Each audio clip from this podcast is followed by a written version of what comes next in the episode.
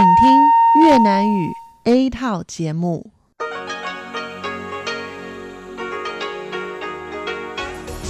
Đây là Đài Phát thanh Quốc tế Đài Loan RTI.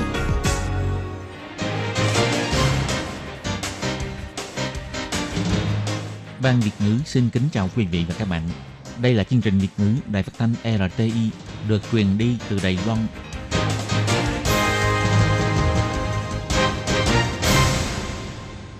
Các bạn thân mến, Hải Ly xin chào các bạn. Hôm nay thứ Bảy, ngày 9 tháng 11 năm 2019, tức ngày 13 tháng 10 âm lịch năm kỷ hợi. Hoan nghênh các bạn đến với chương trình phát thanh của Ban Việt ngữ, Đài phát thanh quốc tế Đài Loan RTI với các nội dung như sau. Mở đầu là bản tin thời sự Đài Loan, bài chuyên đề. Tiếp theo là các chuyên mục tiếng Hoa cho mỗi ngày, theo dòng thời sự và sau cùng là chuyên mục Thế hệ trẻ Đài Loan. Để mở đầu cho chương trình, trước hết, Hải Ly xin mời các bạn theo dõi nội dung các tin tóm lược của bản tin thời sự Đài Loan hôm nay. Theo Đảng Thân Dân, khả năng ông Tống Sở Du tranh cử Tổng thống là khoảng 90% ngày 13 tháng 11 sau khi xác định sẽ tuyên bố ca sốt xuất huyết đầu tiên trên toàn cầu nghi lây nhiễm qua con đường quan hệ tình dục. Vitamin E acetat trong thuốc lá điện tử có khả năng là thủ phạm hàng đầu gây tổn thương cho phổi. Hoạt động tưởng niệm sinh viên Hồng Kông Châu Tử Lạc vào tối ngày 9 tháng 11 nhận được thông báo không phản đối từ phía cảnh sát Hồng Kông. Kỷ niệm 30 năm bức tường Berlin sụp đổ, vẫn cần tiếp tục nỗ lực vì một thế giới mới tốt đẹp hơn cảnh sát Anh công bố danh tính của tất cả 39 nạn nhân thiệt mạng trong container tại hạt Essex nước Anh. Các bạn thân mến và bây giờ Hải Ly xin mời các bạn đến với nội dung chi tiết của bản tin thời sự Đài Loan hôm nay. Từ ngày 18 đến ngày 22 tháng 11, Ủy ban bầu cử Trung ương sẽ tiếp nhận cho các ứng viên đăng ký tranh cử Tổng thống và Phó Tổng thống. Việc Chủ tịch Đảng Thân dân ông Tống Sở Du có ra tranh cử Tổng thống khóa 2020 hay không gây sự quan tâm chú ý của dư luận. Ngày 9 tháng 11, chủ nhiệm ban tổ chức Đảng Thân dân Trương Thạc Văn cho biết, sáng ngày 13 tháng 11, Đảng Thân dân sẽ tổ chức hội nghị ủy viên toàn quốc để trưng cầu ông Tống Sở Du ra tranh cử Tổng thống. Sau khi hội nghị kết thúc, sẽ xác định kết quả và công bố ông Tống Sở Du có ra tranh cử hay không. Theo ông Trương Thạc Văn cho biết, khả năng ông Tống Sở Du ra tranh cử tổng thống là khoảng 90%. Xin mọi người hãy để cho ông có thời gian để suy nghĩ và chuẩn bị. Còn tin mới nhất do các phương tiện truyền thông đưa tin, người sáng lập tập đoàn Hồng Hải Foxconn, ông Quách Đái Minh, đã tìm cách liên lạc với ông Tống Sở Du, không loại trừ khả năng sẽ do hai chính đảng gồm Đảng Thân Dân và Đảng Dân Chúng Đài Loan tiến cử, trở thành ứng viên tranh cử tổng thống và mời ông Tống Sở Du kết hợp tranh cử phó tổng thống. Đối với việc này, ngày 9 tháng 11, ông Trương Thạc Văn cho biết, ông không biết tin tức này bắt nguồn từ đâu. Trước đây, ông Quách Đại Minh đã bày tỏ sẽ không tranh cử Tổng thống khóa 2020. Gần đây, mặc dù ông Quách Đại Minh có liên lạc với ông Tống Sở Du, nhưng hai người thảo luận đều là về hợp tác trong bầu cử ủy viên lập pháp, không hề đề cập đến bầu cử Tổng thống. Ông không hy vọng dùng tin đồn như vậy để tiêu khiển ông Quách Đài Minh.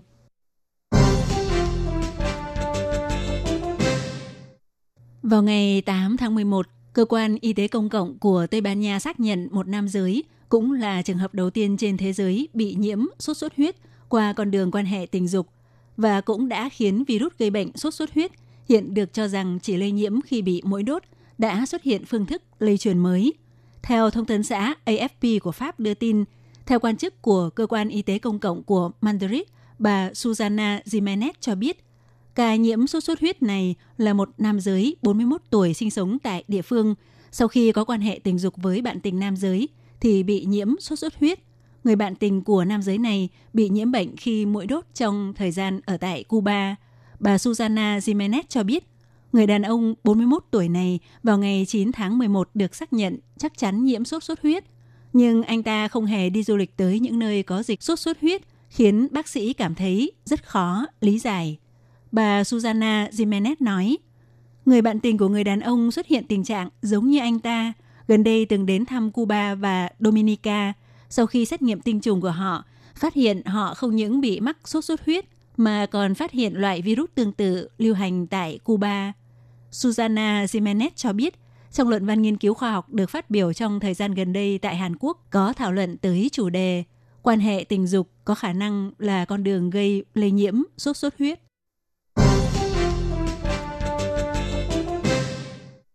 Theo kết quả kiểm nghiệm của chính phủ Liên bang Hoa Kỳ và chính quyền các tiểu bang phát hiện, thành phần hóa học vitamin E acetat có trong thuốc lá điện tử có khả năng là thủ phạm hàng đầu gây bệnh phổi đối với top người hút thuốc lá điện tử lần này tại Mỹ. Lấy mẫu bệnh phẩm của 29 bệnh nhân bị mắc bệnh phổi do hút thuốc lá điện tử, sau khi xét nghiệm đều phát hiện có chứa vitamin E acetat đã trở thành chứng cứ trực tiếp đầu tiên chứng minh chất hóa học này có liên quan tới việc mắc bệnh phổi và hút thuốc lá điện tử. Theo chính phủ Mỹ cho biết, đây là bước đột phá quan trọng trong đợt điều tra sự bộc phát nghiêm trọng bệnh phổi trên toàn quốc. Riêng trong tuần này đã có trên 2.000 ca bị mắc bệnh phổi có liên quan đến thuốc lá điện tử. Bên cạnh đó thì kết quả kiểm tra sản phẩm thuốc lá điện tử của chính phủ liên bang Hoa Kỳ và chính quyền các tiểu bang cũng phát hiện chất tương đồng. Theo Trung tâm Quản lý và Phòng chống dịch bệnh Hoa Kỳ thông báo vào ngày 7 tháng 11, 49 tiểu bang trên toàn nước Mỹ đặc khu Colombia và quần đảo Virgin thuộc Hoa Kỳ, tổng cộng có 2.051 ca đã được xác định mắc bệnh phổi và nghi mắc bệnh phổi có liên quan đến thuốc lá điện tử, trong đó có 39 ca bị tử vong. Theo nhân viên điều tra chỉ ra, thành phần vitamin E acetat có trong thuốc lá điện tử nhiều khi được sử dụng để làm tăng độ đặc, có khả năng là nguyên nhân gây bệnh phổi. Trong thuốc lá điện tử cũng có THC là thành phần chủ yếu có tác dụng làm phấn khích tinh thần của cần sa. Có 85% trong số những ca phát hiện bị bộc phát bệnh phổi lần này ở Mỹ cho biết họ có sử dụng sản phẩm thuốc lá điện tử có chứa THC. Theo báo cáo của Trung tâm Quản lý và Phòng chống dịch bệnh Hoa Kỳ chỉ ra, vẫn cần có càng nhiều báo cáo hơn nữa để điều tra xác nhận những thành phần hóa học có thể gây bệnh và các chất độc hại có khả năng không phải chỉ là một loại – Trung tâm này đã đặt tên cho các bệnh phổi liên quan là bệnh viêm phổi do thuốc lá điện tử, gọi tắt là Evali. Sinh viên trường Đại học Công nghệ Hồng Kông Châu Tử Lạc bị ngã từ trên cao xuống. Sau khi được đưa tới bệnh viện thì đã qua đời vào ngày 8 tháng 11. Dư luận nghi ngờ rằng anh đã gặp phải tai nạn trong quá trình tham dự biểu tình phản đối luật dẫn độ. Vào hồi 9 giờ 30 tối ngày 9 tháng 11, sẽ tổ chức lễ cầu nguyện và tưởng nhớ Châu Tử Lạc tại công viên Kim Trung Thiên Mã tại Hồng Kông. Cảnh sát Hồng Kông đã ký thông báo không phản đối cho hoạt động này. Dự kiến sẽ có khoảng 5.000 người tham dự. Đơn vị tổ chức phải bố trí ít nhất 50 người giám sát. Châu Tử Lạc bị ngã từ trên tầng cao xuống tại bãi đỗ xe ở khu vực Trang Chuyên Ảo. Sau vài ngày cứu chữa tới ngày 8 tháng 11 đã qua đời. Hưởng Dương, 22 tuổi. Dư luận tin rằng bởi vì trước đó anh tham gia hoạt động biểu tình phản đối luật dẫn độ.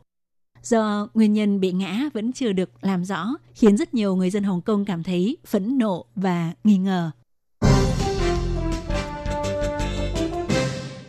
Ngày 9 tháng 11 năm nay là kỷ niệm tròn 30 năm bức tường Berlin sụp đổ, đánh dấu sự kết thúc của thời chiến tranh lạnh. Sau khi bức tường Berlin sụp đổ vào năm 1989, Đông Đức và Tây Đức thống nhất và các chính quyền cộng sản ở các nước Đông Âu cũng lần lượt sụp đổ, mở bức màn sắt bước tới sự dân chủ.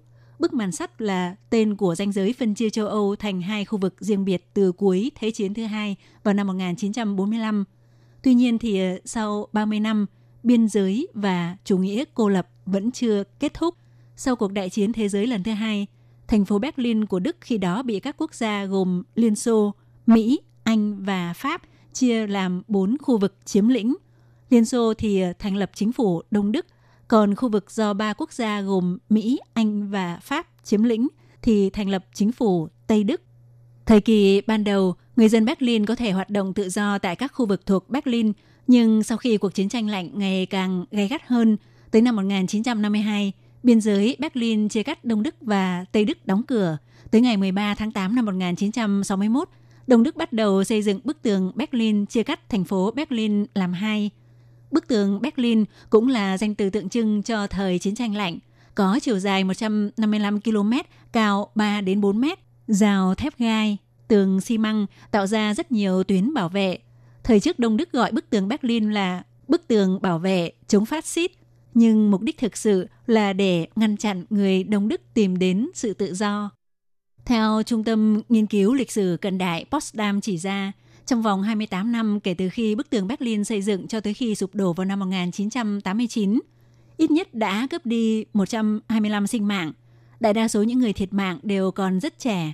Họ bị cướp đi sinh mạng do các thiết bị như báo động, chó nghiệp vụ, mìn, lưới sắt có điện, hào sâu và rào kẽm gai, với những cái chết thảm thương bên bức tường Berlin. Mùa thu năm 1989, khắp nơi tại Đông Đức xảy ra phong trào biểu tình của dân chúng. Ban đầu chính quyền hy vọng lập kế hoạch nới lỏng những hạn chế về du lịch cho người dân Đông Đức – nhưng không ngờ rằng khi đó Ủy viên Chính trị Trung ương Walter Straboski tưởng lầm là định mở cửa bức tường Berlin, vì vậy đã khiến hàng chục nghìn người dân bất ngờ xuống đường và phá đổ bức tường Berlin. Chập tối ngày 9 tháng 11 năm 1989, tại cuộc họp báo, vào giây phút khi Ủy viên Chính trị Trung ương Walter Straboski tuyên bố quy định mới, người dân Đông Đức có thể tự do rời khỏi lãnh thổ, tượng trưng cho việc trong lòng người dân Đông Đức bức tường Berlin, ranh giới giữa dân chủ và cộng sản đã hoàn toàn sụp đổ, cũng khép lại sự chia cắt của Berlin trong suốt 28 năm. Nhờ vậy, tới năm 1991, nước Đức thống nhất, chính thức kết thúc trạng thái bị chiếm lĩnh suốt 45 năm của Berlin. Mọi người đều vô cùng hân hoan, mơ ước về một thế giới mới tốt đẹp sắp đến với triển vọng mở cửa, hợp tác và tự do. Tuy vậy, con người lại muốn dựng lên những bức tường mới – không chỉ Tổng thống Mỹ Donald Trump có kế hoạch xây tường ngăn tại biên giới giữa Mỹ và Mexico, mà chính phủ Israel cũng dự định xây bức tường cách ly tại khu vực chiếm lĩnh ở bờ Tây của con sông Jordan. Hungary cũng đã đặt đường dây thép gai tại dọc 300 km biên giới giữa Serbia, giữa Serbia, giữa Serbia và Croatia để ngăn chặn người di cư. Theo Alexandra Novoselov, Nghiên cứu viên cao cấp thuộc Viện Nghiên cứu Hòa bình Quốc tế New York cho biết, những bức tường ngăn vẫn còn đó và còn hơn gấp nhiều lần. Những bức tường ngăn thời nay còn nhiều hơn 30 năm trước.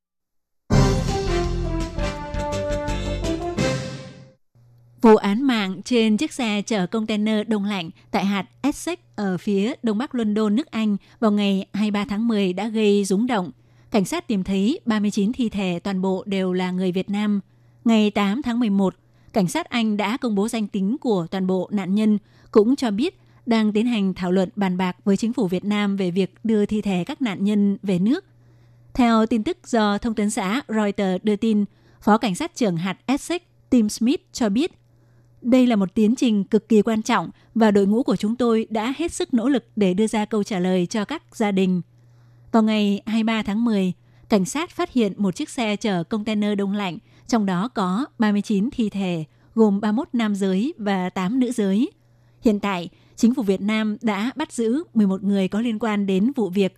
Về phía nước Anh, tài xế lái chiếc xe tải chở container đông lạnh đến từ Bắc Ireland Morris Robinson bị nhận 39 cáo buộc giết người, ngoài ra còn bị cáo buộc buôn người và rửa tiền.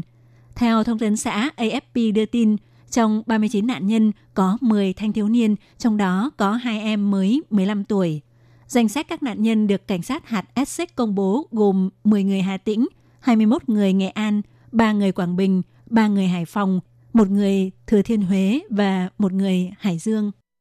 Các bạn thân mến, Hải Ly xin cảm ơn các bạn vừa theo dõi bản tin Thời sự Đài Loan do Hải Ly biên tập và thực hiện. Thân ái, chào tạm biệt các bạn. Bye bye!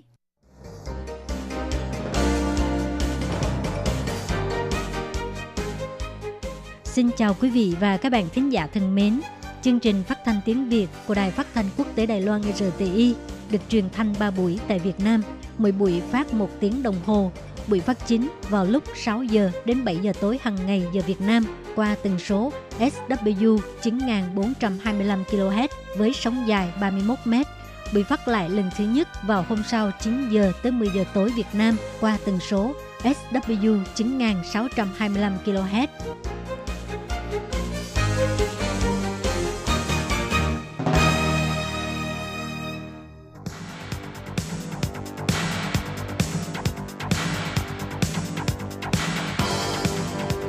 Đây là đài phát thanh quốc tế Đài Loan RTI, truyền thanh từ Đài Loan. Mời các bạn theo dõi bài chuyên đề hôm nay.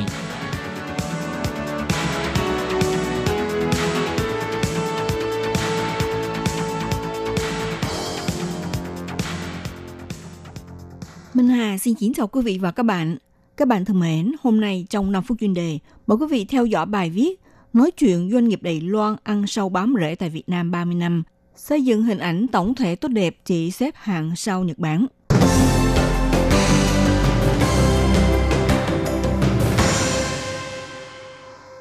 Doanh nghiệp Đài Loan đầu tư kinh tế đã ăn sâu bám rễ tại Việt Nam 30 năm. Quỹ giao lưu châu Á Đài Loan thực hiện khảo sát trong tầm mắt của doanh nghiệp Việt Nam để lại ấn tượng phổ biến nhất là nền tự do dân chủ và sự tiến bộ công nghệ khoa học của Đài Loan và doanh nghiệp.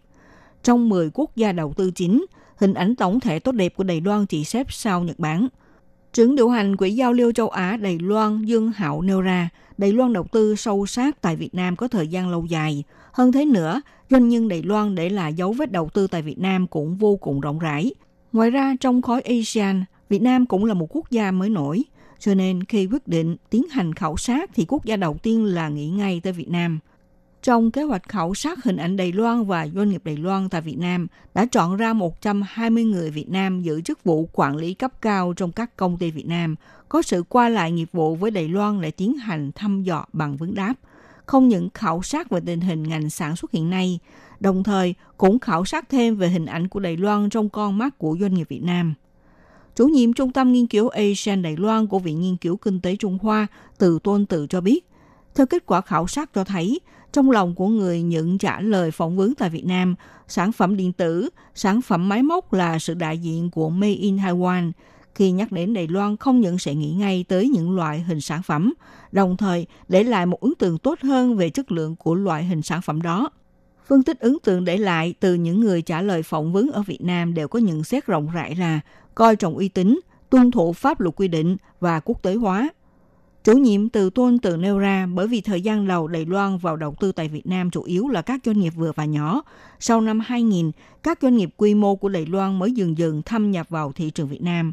Đồng thời, nhiều quy định pháp luật có liên quan của Việt Nam cũng từng bước được điều chỉnh. Ý thức bảo vệ môi trường cũng tăng lên. Nhiều doanh nghiệp Đài Loan đều có thể phối hợp với chính sách, do đó sự đánh giá có liên quan đều đã rõ ràng được nâng cao.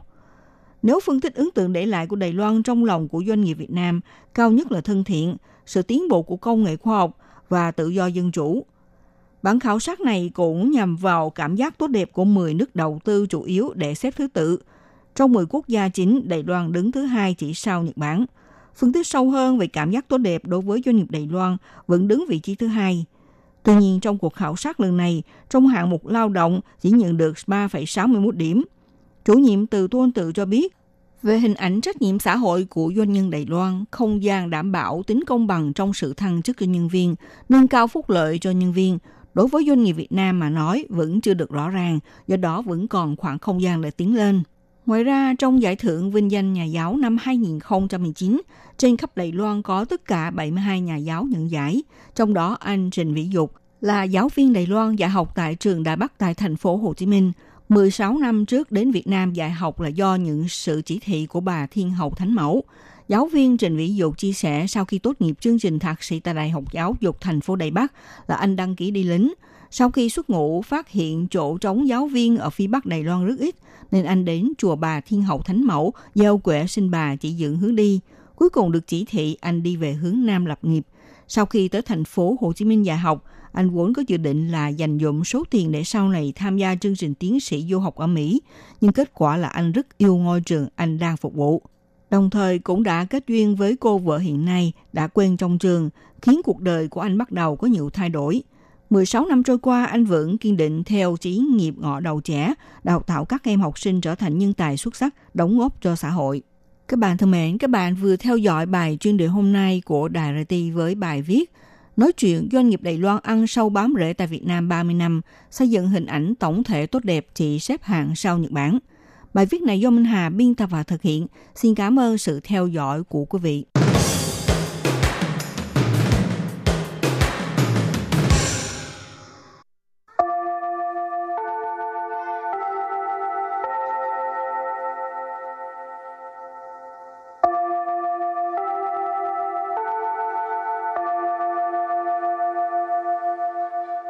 Xin mời quý vị và các bạn đến với chuyên mục Tiếng Hoa cho mỗi ngày do Lệ Phương và Thúy Anh cùng thực hiện.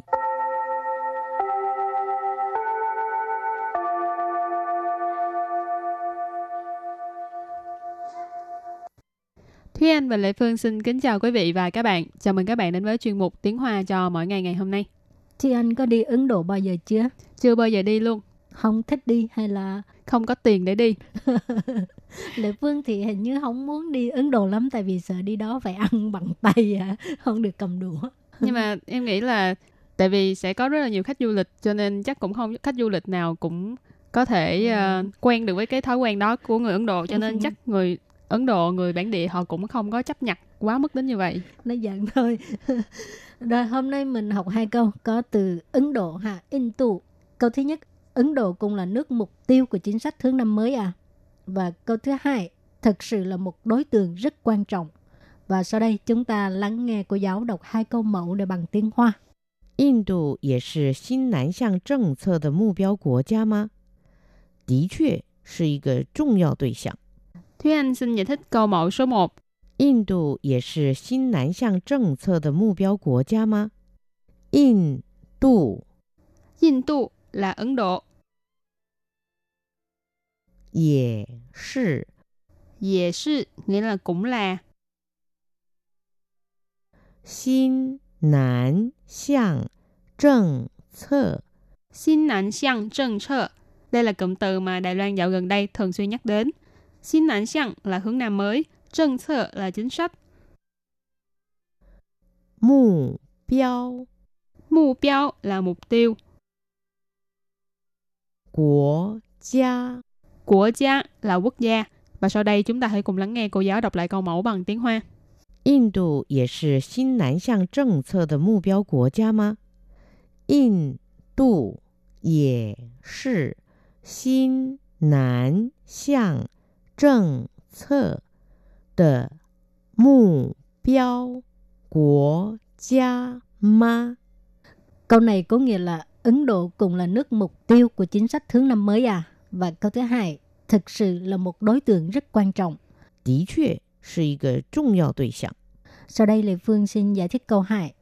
的确 Tí xuệ có nghĩa là đích thực, xác thực. 是一个 Sư y cờ là một cái gì đó. 重要 对象 Trọng giao đối tượng, đối tượng quan trọng. Trọng giao là quan trọng, đối tượng là đối tượng ha. Ý cờ trọng giao là đối tượng, một đối tượng rất quan trọng. Và sau đây chúng ta lắng nghe cô giáo đọc câu mẫu này bằng tiếng Hoa. Đí chuệ là một trọng giao đối tượng. Đí chuệ là một trọng giao đối tượng. Câu vừa rồi là thực sự là một đối tượng rất quan trọng. Và sau đây chúng ta hãy cùng đến với phần từ vựng mở rộng.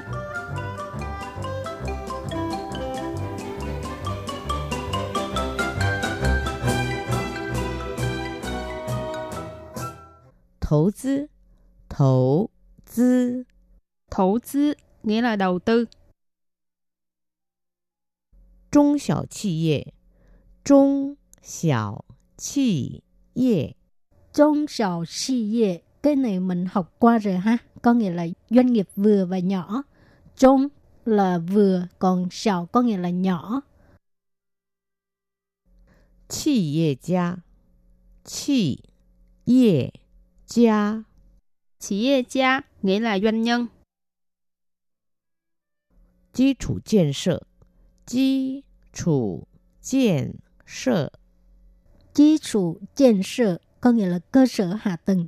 Chí trụ là cơ sở,建设là xây dựng ha. Và sau đây chúng ta hãy cùng đặt câu cho các từ vựng mở rộng. Từ đầu tiên là投资 nghĩa là đầu tư. 任何投资都有风险的。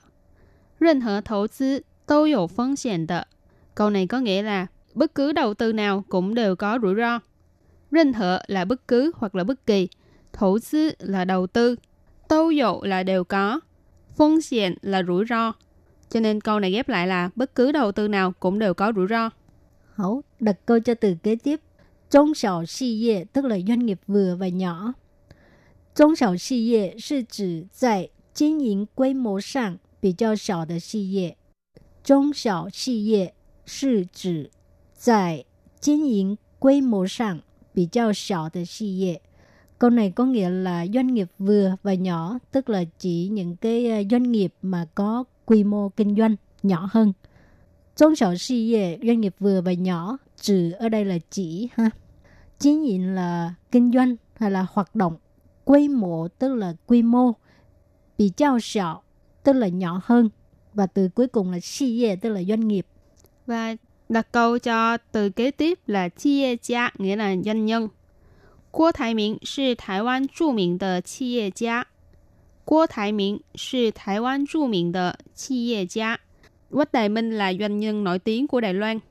郭Thái Miễn, đây là tên của ông chủ tập đoàn Hồng Hải Đài Loan, là Quách Đại Minh. Thái Quan là Đài Loan. Chu Miễn là nổi tiếng, nổi danh.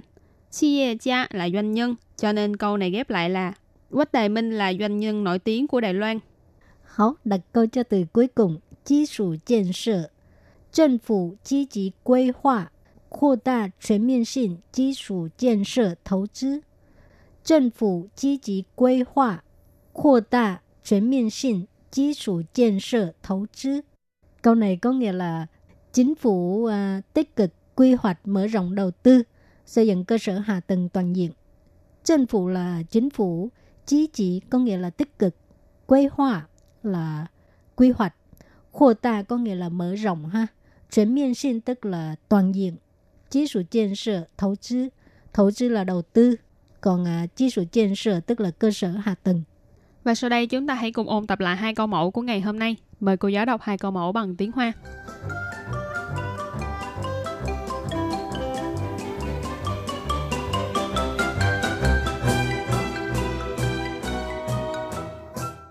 印度也是新南向政策的目标国家吗？的确是一个重要对象。Thúy Anh xin giải thích câu mẫu số 1. 印度也是新南向政策的目标国家吗？印度，印度 là Ấn Độ. 也是，也是 nghĩa là cũng là.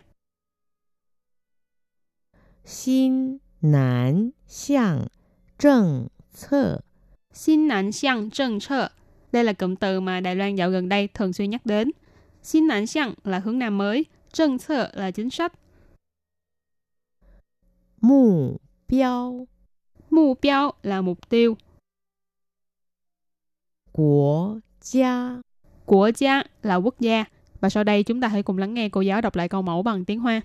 印度也是新南向政策的目标国家吗？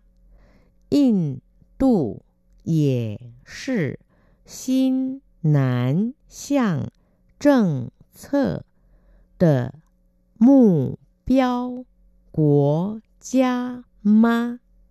Câu này có nghĩa là Ấn Độ cũng là nước mục tiêu của chính sách hướng năm mới à? Và câu thứ hai, thực sự là một đối tượng rất quan trọng. 的确是一个重要对象。Sau đây Lê Phương xin giải thích câu 2. 的确 Tí xuệ có nghĩa là đích thực, xác thực. Sì ý cờ Sì ý cờ là một cái gì đó. Trọng yào đối xiang Trọng yào đối xiang, đối tượng quan trọng. Trọng yào là quan trọng, đối xiang là đối tượng ha. Ý cờ trọng yào đối tượng, một đối tượng rất quan trọng. Và sau đây chúng ta lắng nghe cô giáo đọc câu mẫu này bằng tiếng Hoa. Tí chue là một trọng yếu đối tượng. Tí chue là một trọng yếu đối tượng. Câu vừa rồi là thực sự là một đối tượng rất quan trọng. Các bạn thân mến, bài học hôm nay đến đây xin tạm chấm dứt. Cảm ơn các bạn đã đón nghe. Bye bye. Bye bye.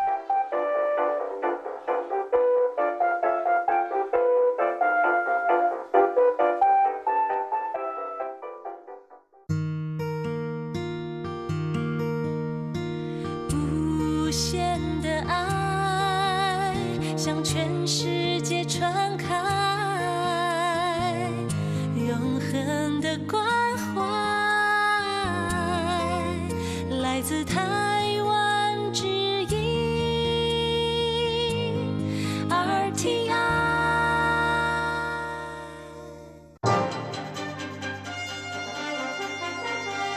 Quý vị đang đón nghe chương trình Việt ngữ Đài RTI truyền thanh từ Đài Loan.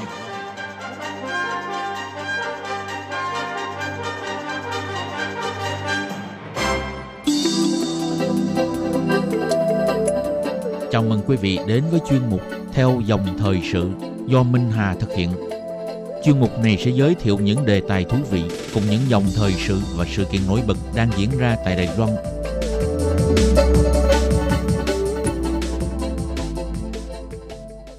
Xin kính chào quý vị và các bạn.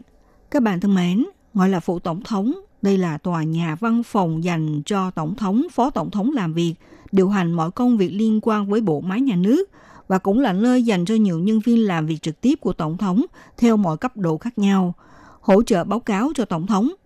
Tuy nhiên, đối với đa số dân chúng, phủ tổng thống không những là sự tượng trưng quyền lực cao nhất của quốc gia, mà nằm trong sự bảo vệ của lực lượng hiến binh, cũng cho phủ lên một bức màn huyền bí khiến mọi người khó mà tiếp cận người ngủi. Thực ra ở đằng sau của những cánh cửa gỗ được khép kín trong phủ tổng thống Trung Hoa Dân Quốc có hơn 500 nhân viên và nhiều tình nguyện viên nỗ lực và xuất sắc với công việc chung. Họ cùng hợp sức thúc đẩy bộ máy hành chính trong phủ tổng thống hoạt động và vận hành. Năm nay nhân dịp kỷ niệm công trình kiến trúc phủ tổng thống khánh thành tròn 100 năm. Vừa qua sau bài giới thiệu những biến đổi và sự bước biến của phủ tổng thống tồn tại trăm năm, trong chương mục theo dòng thời sự kỳ này, Minh Hà tiếp tục mời các bạn cùng khám phá những điều lý thú có thể bạn chưa biết về phủ tổng thống Đài Loan.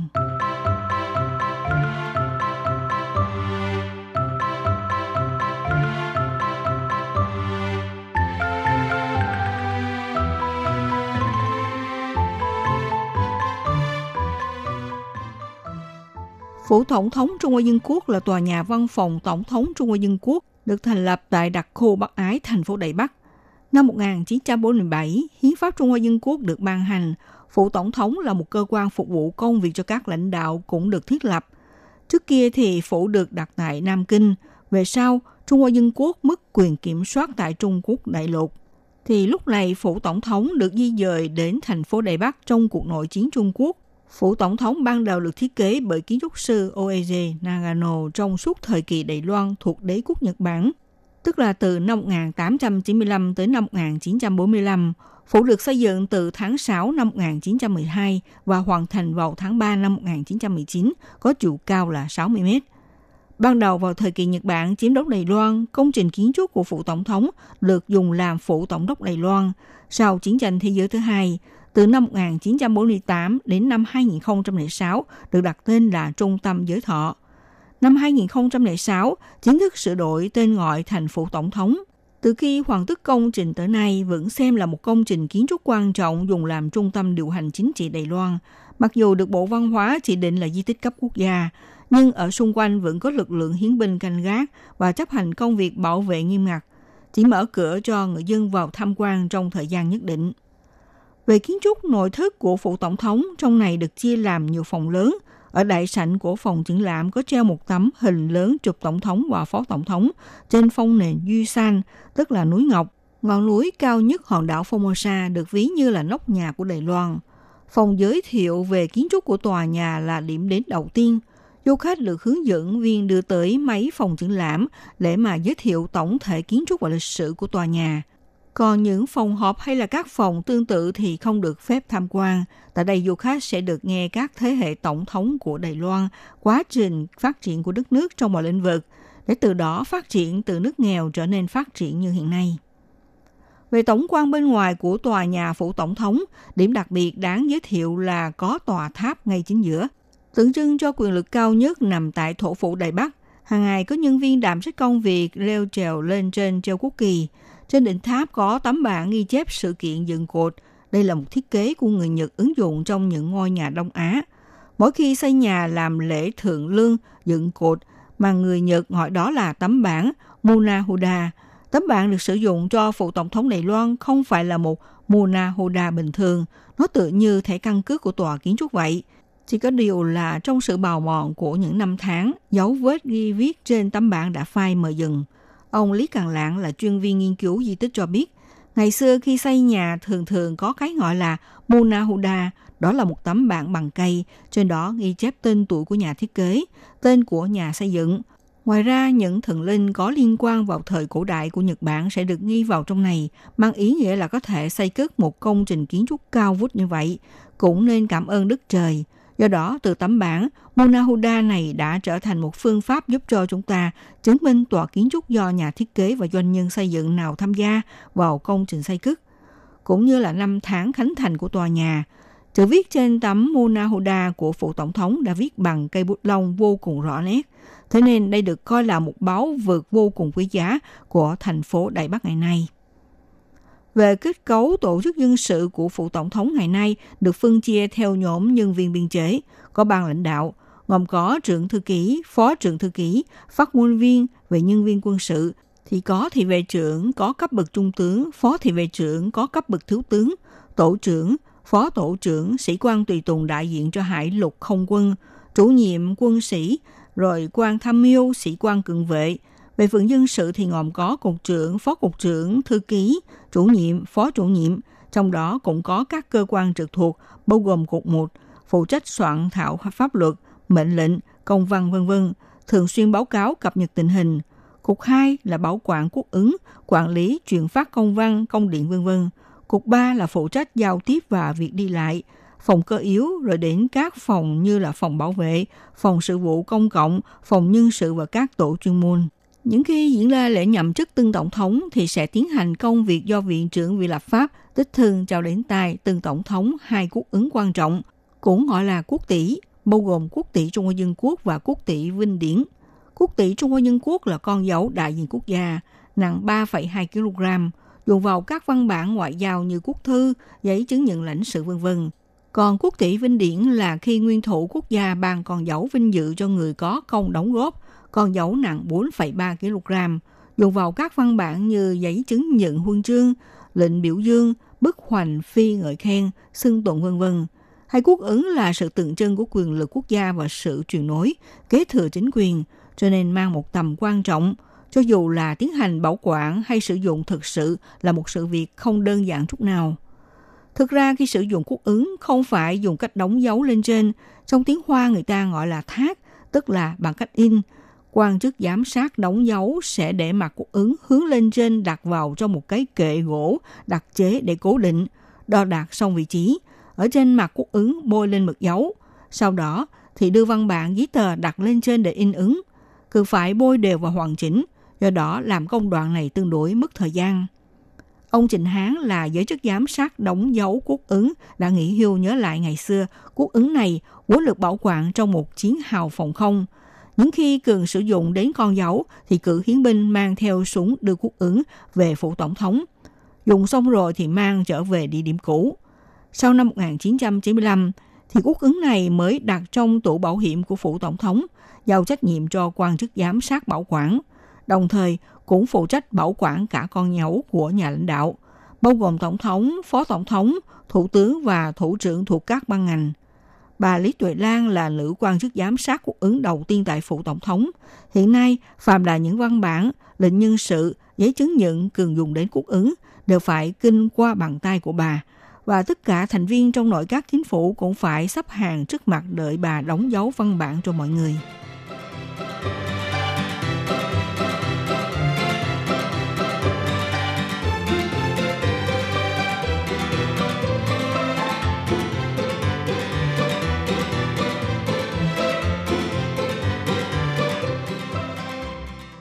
Bạn thân mến, các bạn đang theo dõi chương mục theo dòng thời sự của Đài Phát thanh RT do Minh Hà thực hiện. Tổng thống lấy tư cách là nguyên thủ quốc gia vị thống soái của ba quân lực có thể hạ lệnh cho bá quan văn võ, đôi khi lại phải nghe lệnh chỉ huy của một người. Làm MC là người dẫn chương trình tại phủ tổng thống không phải là một chức danh chính thức, mà là từ trong các nhân viên phụ trách nghi lễ thuộc phòng số 1, cục 3 của phủ tổng thống để chọn ra người dẫn chương trình thích hợp – hơn thế nữa, chỉ có nam giới có cơ hội đảm nhận. Còn trong trường hợp có tính mềm dẻo, ví dụ là tiến hành nghi lễ tuyên thệ của giới chức hành chính, thì cũng sẽ giao cho phụ nữ làm MC. Ông tự bảo xanh, có dáng người không cao lắm, nhưng lại có giọng nói khỏe mạnh. Ông đừng tạm nhận MC hướng dẫn tại lễ chào cờ năm mới. Đại lễ mừng quốc khánh, lễ nhậm chức tổng thống và phó tổng thống có thể nói là một MC dày dặn kinh nghiệm. Ngoài ra một công việc khác là trong mọi nhiệm kỳ tổng thống, phó tổng thống đều có người đảm trách công việc viết bút lông. Bà Dương Thục Uyển từng là nhân viên viết bút lông thay thế cho cựu phó tổng thống Lữ Tú Liên. Còn bây giờ thì viết bút lông thay thế cho tổng thống Thanh Văn. Bước vào phòng viết thế bằng bút lông, trong không khí ngạt ngào mùi hương của mực tàu. Một chiếc kệ bên cạnh treo đầy những tấm chúc mừng. Bà Dương Thục Uyển đang chăm chú viết ra từng nét một Khi nói rằng viết bút lông thì phải sao cho mang chút nghệ thuật thì cũng là môn học vấn vì khi viết thì phải chú ý tốc độ nhanh hay chậm, sức mạnh vân vân thì mới viết ra những dòng chữ phóng khoáng xinh đẹp. Tổng thống là người ngán trọng trách trong việc bảo vệ an ninh quốc gia và trị nước, thế nên công việc bảo vệ an toàn cho cá nhân tổng thống tất nhiên là không thể lơ là để sơ hở. Tuy nhiên, khi tổng thống đến thăm đây đó, ngoài việc có tùy tùng, cận vệ và nhân viên cố vấn đi cùng, thì còn có một nhân vật sẽ như hình với bóng, được phép tự do đi bên tổng thống – đó là nhân viên phụ trách công việc chụp ảnh cho phụ tổng thống. Ông Lưu Tích Minh từng đảm nhận nhân viên giúp ảnh vào thời kỳ ông Lý Đăng Huy làm tổng thống. Trải qua 4 vị tổng thống, 5 vị phó tổng thống, trận động đất lớn ngày 21 tháng 9 năm 1999, vụ nổ súng bắn tổng thống Trần Thủy Biển cho tới cuộc gặp gỡ giữa cựu tổng thống An Kiệu với ông Tập Cận Bình. Ông Minh đã dùng ống kính ghi chép hình ảnh và thành tích của nhà lãnh đạo qua nhiều nhiệm kỳ, cũng dựa vào từng bức ảnh này để sâu kết lại dấu tích của Đài Loan đi qua mọi chặng đường lịch sử. Nói đến các vị phó tổng thống từ nhiệm kỳ xuất hiện trước ống kính, ông Minh cho biết bà Lữ Tú Liên rất chú trọng hình ảnh của mình, luôn trang điểm và tạo một dáng người đoan trang. Còn ông Tiêu Vạn Trường thì tự nghiêm túc trở thành thân thiết, thậm chí còn hướng đến ống kính để mà nhân viên nhiếp ảnh dễ quay phim chụp hình. Ông Ngô Đôn Nghĩa thì không thích làm phiền người khác, cho nên khi chụp ảnh sẽ không cố tình bày ra động tác. Phó Tổng thống Trần Kiến Nhân đương nhiệm là con chim của Chúa thì thường biểu lộ tình cảm thương người, dễ giúp cho mọi người cảm nhận được tình cảm ấm lòng của ông.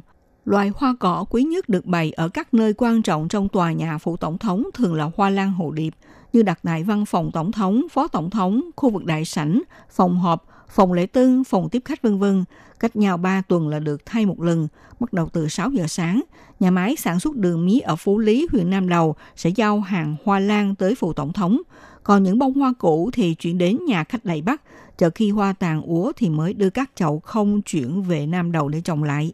Ngày xưa, phủ tổng thống còn được gọi là trung tâm giới thọ, mặc dù tọa lạc tại đặc khu Bắc Ái, xe cộ qua lại đông đúc, nhưng trong lòng người dân thì luôn ở một khoảng cách xa vời. Mãi tới năm 1995, lần đầu tiên mở cửa cho người dân tham quan vào ngày nghỉ, sau đó dần dần mở rộng thời lượng và đối tượng đến tham quan. Cho đến nay, hàng ngày đều có người dân sáng sớm tới sắp hàng ngoài cổng để chờ lượt vào xem. Du khách đi dọc theo hàng rào hướng dẫn từ các đứa trẻ của trường mầm non cho tới những cao tuổi, đã cùng trưởng thành trên mảnh đất Trung Hoa Dân Quốc tới vài chục năm, đã vào thăm tòa kiến trúc 100 năm tuổi này – dĩ nhiên cũng thu hút nhiều du khách quốc tế vào tham quan, thậm chí cũng xuất hiện cảnh tượng du khách Trung Quốc vào thăm khi đối mặt với hai chữ tổng thống thực sự là vô cùng ngưỡng nghịu. Đứng trước mặt đón tiếp đoàn du khách vào thăm là 187 tình nguyện viên thông thạo ngôn ngữ của các nước. Dù nói rằng là tình nguyện viên nhưng phải lấy được tư cách hướng dẫn không dễ tí nào. Họ không nhận phải thông qua cuộc phỏng vấn và tham gia lớp đào tạo từ 2 tới 3 tháng mới chính thức tham gia phục vụ. Trong quá trình hướng dẫn giới thiệu 50 phút này, không có điều hòa không khí nóng lạnh, không có chiếc micro mà phải thể hiện bằng tấm lòng nhiệt tình về nghề chuyên môn của mình để kể câu chuyện của công trình kiến trúc tồn tại 100 năm nay. Phủ Tổng thống là công trình kiến trúc quan trọng của Đài Loan. Đối với người dân mà nói, nơi đây đã ảnh lên sự kiện lịch sử của mảnh đất này, ghi lại những ký ức chung của mọi người. Các bạn thân mến, chương mục theo dòng thời sự hôm nay với đề tài mời các bạn cùng khám phá những điều lý thú có thể bạn chưa biết về phủ tổng thống Đài Loan. Để đây cũng xin được khép lại nhé. Minh Hà xin kính chào tập các bạn và hẹn gặp lại các bạn cũng trên làn sóng này vào buổi phát kỳ sau.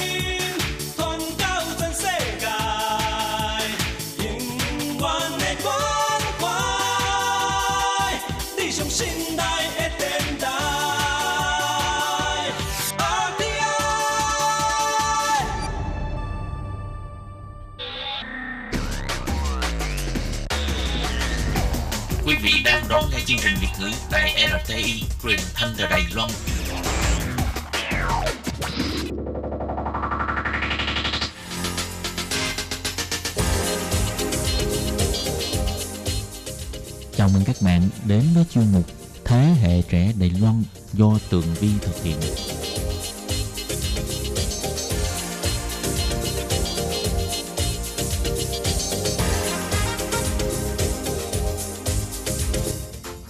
Hello, Tường Vi xin chào quý vị và các bạn. Chào mừng các bạn trở lại với chuyên mục Thế hệ trẻ Đài Loan để nắm bắt được những thông tin vui nhộn và trẻ trung nhất. Thưa các bạn, ngày hôm nay Tường Vi muốn giới thiệu đến các bạn một đề tài đang rất là hot ở à, giới trẻ Đài Loan cũng như là những người yêu cái đẹp. Đó chính là phong trào đắp mặt nạ. Đây không chỉ là một xu hướng nữa mà nó đã trở thành văn hóa đắp mặt nạ, niềm tự hào của người Đài Loan.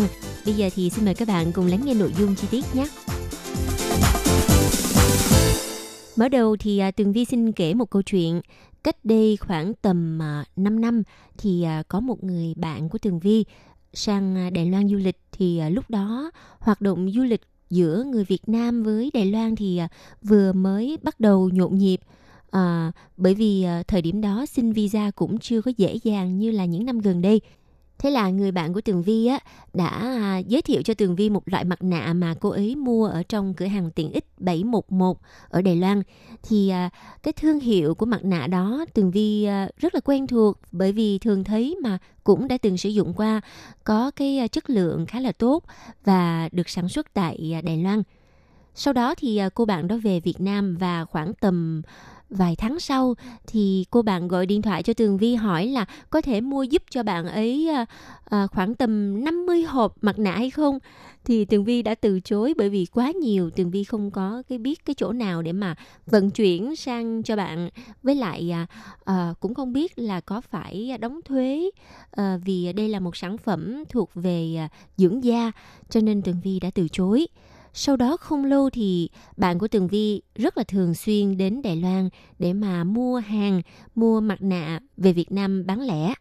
Và các bạn biết không, thời điểm đó Việt Nam của chúng ta rất là yêu thích những sản phẩm mặt nạ made in Taiwan được sản xuất tại Đài Loan.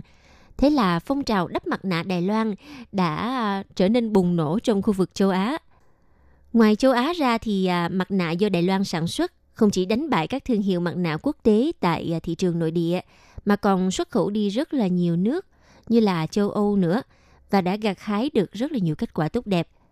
Trong số những mặt nạ nổi tiếng của Đài Loan thì có thể kể tới ờ, công ty công nghệ sinh học TCI. Họ đã chinh phục được nhà phân phối Mỹ Sephora thuộc ờ, tập đoàn ờ, Louis Vuitton, viết tắt là LV, là một tập đoàn xa xỉ phẩm lớn nhất thế giới.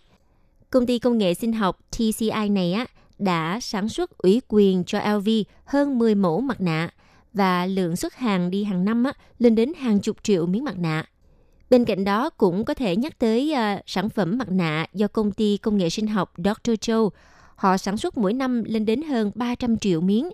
Và nếu như mà người ta nói rằng nếu xếp chồng số mặt nạ này lên nhau á, có thể đạt tới chiều cao của ba tòa nhà Taipei 101 là tòa nhà 101 tầng. Nhưng mà các bạn có biết á, văn phòng của công ty công nghệ sinh học Dr. Joe này chỉ vỏn vẹn có 30 mét vuông mà thôi. Đó có thể nói là một kỳ tích phải không nào? Thì à, công ty công nghệ sinh học Dr. Joe thoạt nghe có vẻ giống như là một công ty Nhật Bản. Nhưng mà trước đây á, lại là một cửa hàng nhỏ bán các loại guốc mộc ở thành phố Chương Hóa. Xưởng làm guốc thì à, đặt ở thị trấn Lục Cảng, còn văn phòng trụ sở của hãng thì à, đặt tại một căn nhà rộng hơn à, 30 mét vuông ở thành phố Chương Hóa. Công ty công nghệ sinh học Dr. Joe không chỉ dẫn đầu về doanh số tiêu thụ mặt nạ tại à, các cửa hàng kinh doanh sản phẩm chăm sóc da dòng trung bình và kênh phân phối online tại Đài Loan, mà còn liên tục đứng đầu về doanh số tiêu thụ mặt nạ của chuỗi cửa hàng Watson tại Singapore và trở thành thương hiệu dẫn đầu tại Singapore, Hồng Kông. Bên cạnh bảng xếp hạng Tmall ở ờ, Trung Quốc thì ờ, mặt nạ Dr. Joe cũng chiếm được ờ, một chỗ đứng của mình, được coi là vua của các loại mặt nạ. Có thể nói rằng mặt nạ Dr. Joe là một niềm tự hào của Đài Loan và còn được định nghĩa là mặt nạ quốc dân vì với giá cả phải chăng nhưng mà chất lượng thì rất là tốt. Đặc biệt là loại mặt nạ uh, hyaluronic acid rất được người tiêu dùng ưa chuộng và hai năm liền liên tục giành giải thưởng của Viện Lựa chọn Chất lượng Quốc tế Monde Selection. Thưa các bạn, giới thiệu tới đây thì chắc chắn sẽ có thính giả thắc mắc là Tường Vi có đắp mặt nạ này hay không? Câu trả lời là có, bởi vì rất là dễ để mua loại mặt nạ Dr. Châu ở các cửa hiệu xung quanh nhà của Tường Vi. Và như Tường Vi có giới thiệu là đây là mặt nạ quốc dân, giá cả rất là phải chăng, có thể mua mà không cảm thấy tiếc tiền, trong khi đó thì sử dụng lại có hiệu quả có khi ha vào mùa đông thì ở Đài Loan uh, da của mình sẽ hơi khô bởi vì mùa đông mà. Cho nên là Tường Vi sẽ à, đắp mặt nạ thường xuyên. Thậm chí á, nhiều khi uh, một tuần chắc là đắp 5 ngày có khi 7 ngày. Coi như là ngày nào cũng đắp đó. Bởi vì ha đối với Tường Vi thì cái việc uh, dưỡng ẩm da là một điều rất là quan trọng. Bởi vì một khi da của chúng ta đủ độ ẩm thì à, lỗ chân lông sẽ tự động à, uh, xe khích lại nè rồi khi da giữ ẩm tốt thì sẽ không có nổi mụn và nhìn rất là sáng. Như vậy là đủ rồi chứ Tường Vi không có chạy theo phong trào là phải à, cho da thiệt là trắng. Hơn nữa ha, bởi vì da của Tường Vi hơi mẫn cảm cho nên là hạn chế sử dụng các loại mỹ phẩm làm trắng da. Bởi vì ở trong đó có chất axit thì à, nhiều khi da của mình sẽ dễ bị mẫn cảm. Nói chung là à, dưỡng ẩm là một điều tốt nhất Kể cả khi Tường Vi về Việt Nam thì thời tiết ở Sài Gòn rất là nóng mà Tường Vi vẫn có thói quen là đắp mặt nạ thường xuyên. À, không cần là một tuần ờ, à, 7 ngày đều đắp nhưng mà nói chung là trong một tuần ít nhất là phải đắp 3 lần. Thì à, câu chuyện lại trở về với cái giá cả của mặt nạ tại Đài Loan vì có giá phải chăng cho nên Tường Vi khi mà mua mặt nạ không cảm thấy là à, quá tốn kém và có thể sử dụng thường xuyên. Ngoài loại mặt nạ Dr. Joe ra thì ở Đài Loan còn có vô số những à, nhãn hiệu mặt nạ có chất lượng tốt. Ở đây Tường Vi xin à, kể thêm một loại nữa là mặt nạ My Beauty Diary Mask, à, tiếng Hoa gọi là của the Mỹ Ly Rư Chi của công ty dược phẩm President thuộc tập đoàn Uni President. Sản phẩm này đã có mặt trên thị trường được tới 14 năm rồi, là thương hiệu Made in Taiwan mà các du khách nước ngoài như là Trung Quốc nè, Hồng Kông, Nhật Bản, Hàn Quốc, Singapore, kể cả Việt Nam chúng ta đều phải mua khi mà đến Đài Loan. Hiện nay thì à, mặt nạ My Beauty Diary Mask được à, tiêu thụ tại 14 quốc gia trên thế giới và có lượng tiêu thụ hàng năm lên đến hơn 300 triệu miếng và hiện nay vẫn tăng đều hàng năm tại à, thị trường Mỹ và thị trường Nhật Bản. Các bạn biết không, sản phẩm của mặt nạ My Beauty Diary Mask được à, thảo luận rất là rộng rãi trên kênh mỹ phẩm Nhật Bản Amok Cosme và lập kỷ lục mặt nạ số 1 trong suốt 9 tháng liên tiếp. Trong đó phải à, kể tới à, sản phẩm gọi là mặt nạ màu đen Monster Power Brightening Black Peel EX à, năm nay đã được chọn là thương hiệu giới hạn túi quà chính thức của giải thưởng điện ảnh MTV. Đây có thể nói là thương hiệu mặt nạ dưỡng da duy nhất trên thế giới, được giải thưởng MTV lựa chọn, đồng thời cũng là lần đầu tiên trong lịch sử giải thưởng MTV trao giải cho một thương hiệu Đài Loan. Đó thực sự là một niềm tự hào xứng đáng của Đài Loan. Và khi mà mình à, sử dụng cái loại mặt nạ này thì mình cũng vui lây và cảm thấy tự hào lây phải không nào? Vâng, như lúc nãy Tường Vi đã giới thiệu, ở Đài Loan có vô số những sản phẩm mặt nạ made in Taiwan cho nên nếu ờ, làm một bảng xếp hạng đánh giá chất lượng thì cũng hơi khó bởi vì hầu như cái nào nó cũng tốt hết trơn á.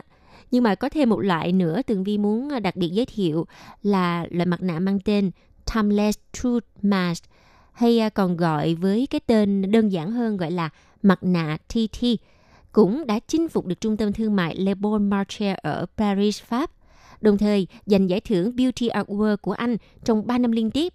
Sau đó, sản phẩm này được đưa vào trung tâm thương mại hàng đầu của Thụy Sĩ là Bách Hóa Manor và các thành phố lớn ở châu Âu, châu Mỹ, Đông Nam Á, vân vân.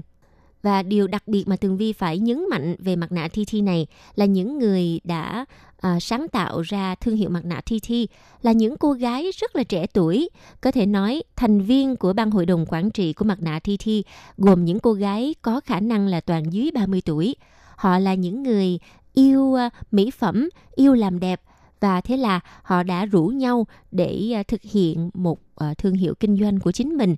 Và thế là tụ họp một cái số tiền với cái vốn rất là ít ỏi.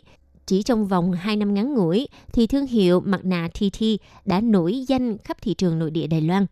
Ban đầu thì họ áp dụng phương thức bán hàng trên mạng, thời điểm mà thị trường vừa mới có mặt nạ TT Tường Vi còn nhớ rõ lúc đó Tường Vi là sinh viên năm à, thứ tư hay là thứ ba gì đó.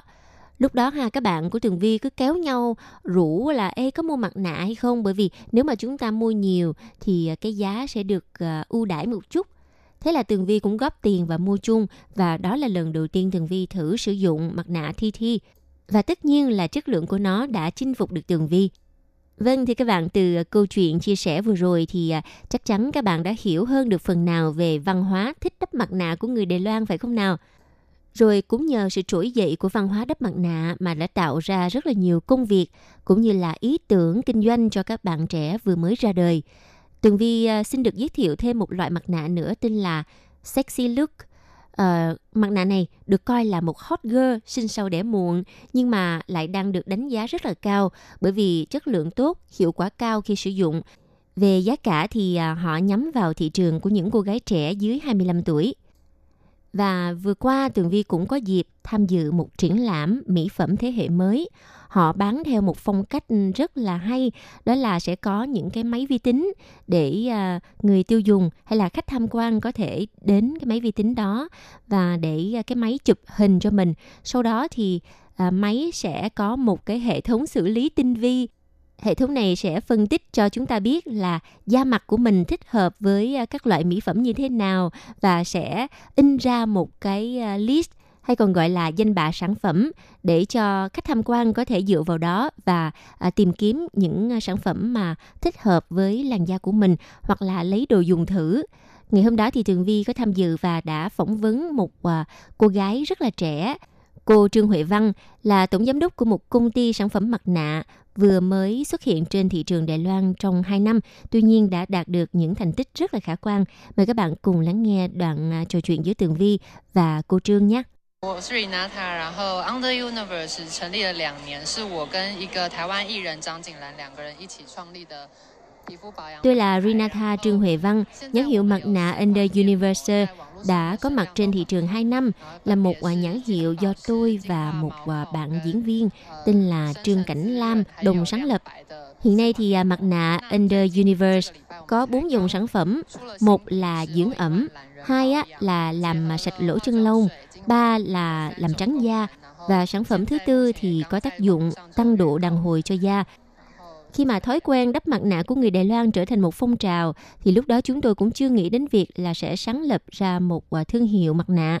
Sau đó vài năm thì chúng tôi cho rằng cơ hội này có thể à, là một cơ hội kinh doanh tốt và chúng tôi đã thực hiện, bắt tay làm. Và hiện nay kênh bán hàng của chúng tôi là kênh online. Hiện chúng tôi chưa có à, kế hoạch là sẽ thành lập một cửa hàng và hiện tại thì ờ, với cái mức doanh thu mà bán hàng ở trên ờ, kênh online rất là khả quan. Chính vì vậy chúng tôi sẽ tiếp tục ờ, nỗ lực để đầu tư cho sản phẩm của mình có chất lượng hoàn hảo hơn để không phụ lòng những người đã tin cậy và sử dụng sản phẩm của chúng tôi. Vâng thưa các bạn, vừa rồi là chuyên mục Thế hệ trẻ Đài Loan với đề tài văn hóa đắp mặt nạ của Đài Loan đã tạo ra rất là nhiều cơ hội kinh doanh cho những bạn trẻ, những người mới bước ra xã hội và hy vọng rằng giá trị sản lượng của ngành mặt nạ Đài Loan sẽ tiếp tục gặt hái được những thành công rực rỡ hơn trong tương lai. Chuyên mục Thế hệ trẻ Đài Loan của Tường Vi ngày hôm nay cũng xin tạm dừng tại đây. Cảm ơn sự chú ý đón nghe của các bạn nha. Bye bye!